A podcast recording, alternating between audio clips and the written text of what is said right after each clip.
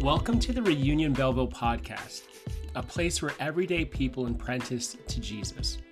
We're glad you pulled up a seat, and we hope that today's lead in encourages you to take your next step. All right, good morning. Good morning, good morning, good morning. Have you ever been unaware of what to do or how to do it when everyone else seems to? As a kid, this happened to me all the time when it came to hockey. My dad was a truck driver for Weston's Bakery. He worked straight nights and slept all day. So, as much as I wanted to play hockey, I couldn't. What I could play was baseball. We had a diamond within walking distance, and my brother and I would play all year long. Yes, all winter even, you'd find us outside throwing a ball as we'd learnt to dive into the forgiving snow. In the result, we were some of the best baseball players in our area. The problem, we were also some of the worst hockey players, I think, in the country. The good news is that everyday Canadians don't really need to know how to skate forwards or backwards, cross over left or right without catching an edge or tripping over the blue line. Bad news? In rural Ontario, most winter evenings and all weekend, the frozen lake, pond, or backyard rink was the place to be. When our friends weren't playing organized hockey in town, they were playing shinny outside. Birthday parties were hockey games after school hangouts were hockey games. Everything all winter seemed to be a hockey game. And early on, it was okay. We'd go knowing we'd get picked last. We'd stumble around, sure, we got better, but we'd never catch up to the hockey players, and they'd let us know. They'd grumble to each other and even yell at us for making mistakes until it got to the point they stopped asking us to play. And to be honest, we stopped wanting to go. They were rude straight up dismissive of my brother and I, and if not, then very abrupt, yelling direction as if we ought to know. Why in the world didn't we know? they were passionate about hockey, but it came across as just rude. There's maybe nothing more rewarding and cruel than sports. Most of the time, you're expected to do things you've never done in a way most people have never been taught at a speed or knowledge most people don't have in athletics, it's very clear, very fast who's in and who's out, who's valued and who's not, who's loved and who's not. Picked last. Have you ever felt like that, been there, experienced this? Maybe it's not sports, but most of us have, and I'm not trying to be crude, but it sucks. When it comes to sports, education, dance, art, politics, the list goes on. Most people are passionate about something, and if you can't keep up, understand, or heaven forbid, disagree, you can be dismissed from the group or at least ridiculed by it. It happens in almost every walk of life, including the church. Often there are unspoken expectations that becoming gla- that become glaring divisions between the ones who get it and the ones who are supposed to. Why don't you? This is the way it is or the way it ought to be, so catch up. The issues within the church are certainly not around our athletic abilities unless you're playing heaven forbid church hockey league but instead around areas of theology, doctrine, and how these things all play themselves out in our everyday lives as a community. To be honest, the church can be quite rude. The church can be quite dismissive of people who haven't been brought up in the church, been taught this th- theology, or in their viewpoint, the right theology.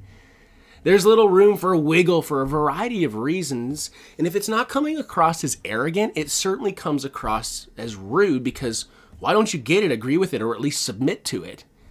And I'm not saying theology, what we think about God, isn't important, nor am I saying doctrine, beliefs we have about our faith, aren't important. These two areas of our relationship with God are important. But if at any point our statements about God and faith in the defense of them take precedent over people, we're no longer loving, we're rude. And Paul tells us as we continue in this series on love, focusing on 1 Corinthians 13, he says, Love is patient, love is kind, it doesn't envy or boast, and love is not rude. It does not dismiss or ridicule. Now, and before arrogance creeps in, we say, well, that's a conservative church issue, or that's a liberal church issue. It's an everyone's issue. There's few topics you avoid like the plague over extended family dinners, and faith is one of them because wars are being fought this moment over them. Faith has always been a divisive issue. If you open your Bibles to Matthew 15, right at the beginning of this chapter, we see that Jesus is approached by the religious elite. These Pharisees want to know why Jesus and his apprentices aren't following the standard rules, the rituals, or the way their group says people should. In this case, the issue is hand washing. AKA, we're doing it right, you're doing it wrong. Why? And Jesus has a very direct response. He says this Why do you break the rules? You're supposed to honor your parents, but instead of caring for them, you designate your money for God? Let's just pause. You see, honoring your father and mother in Jesus' day meant a few things, including financially supporting them, but these guys hid their money in the temple, shirking their responsibility. So Jesus responds, if you pick it up in verse 7, You hypocrites! Isaiah was right when he prophesied about you. These people honor me with their lips, but their hearts are far from me. They worship me in vain. Their teachings are merely human rules. Jesus, therefore, then calls the crowd to him and he says this Listen and understand. What goes into somebody's mouth doesn't defile them, but what comes out of their mouth, that is what defiles them. Wow. Jesus is saying, in essence, at least to me, you can have all the right theology in the world, nail down perfect doctrine, live it out. Oh, which, by the way, no one does. But you can really be good at church theology and doctrine and very, very bad at loving.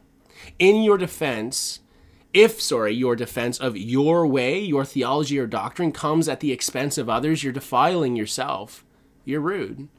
Today, for us, Jesus is just plainly saying, in the defense of your faith, if we make others feel dismissed or ridiculed, we're rude. If we promote our ways as the only way, leaving others out of the circle, we're rude.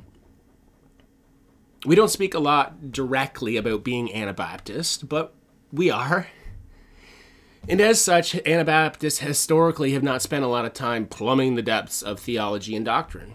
We're defined as a third way, neither Protestant nor Catholic because we don't really fit into those groups because we can't agree with certainty with many of the classifications they demand of us. Instead, our question is not do you have the right theology or agreeable doctrine, but instead, is your primary focus Jesus?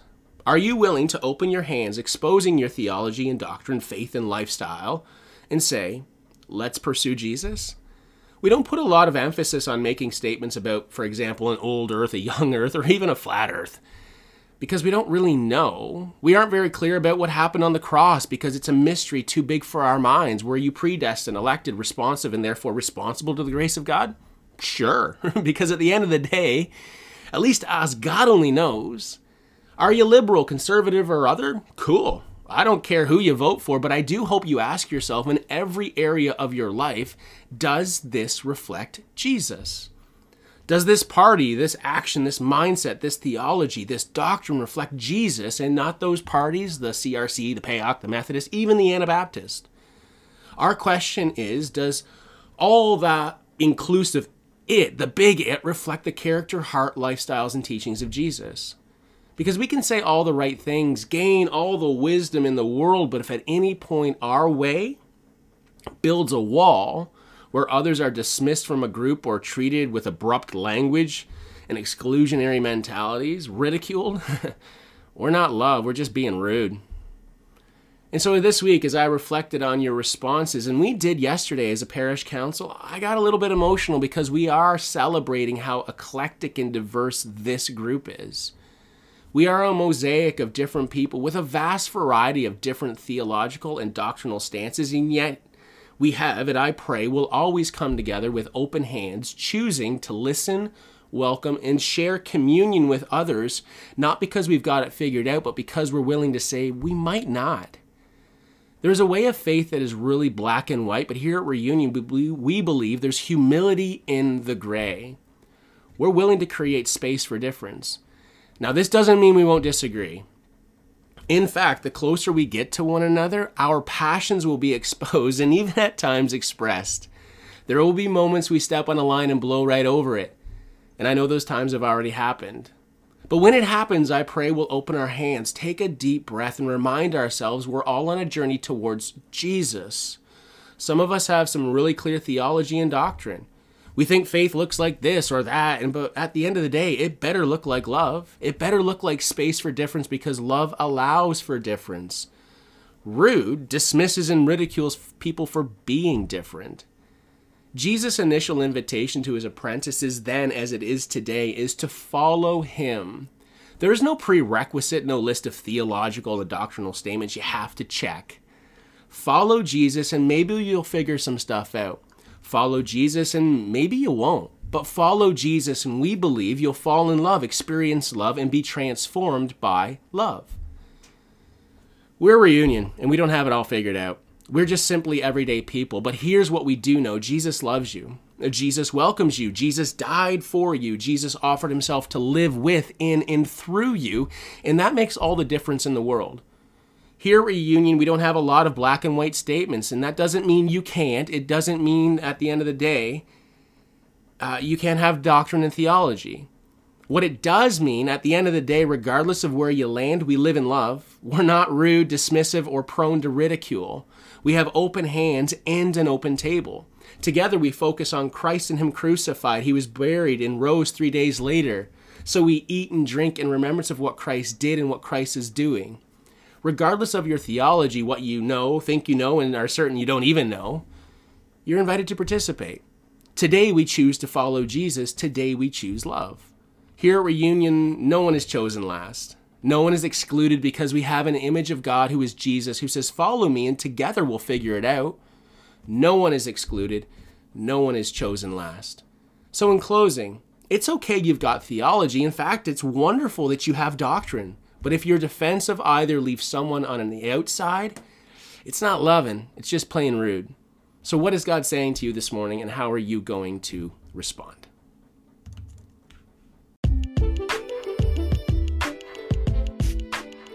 Thank you for listening to today's lead in. We pray that you were able to learn something about Jesus today, but equally important, we pray that you sense a step you might take in response. What would it look like for you to live with Jesus today in light of our discussion? You can learn more about our community at www.reunionbelleville.com, and we're always here to walk with you.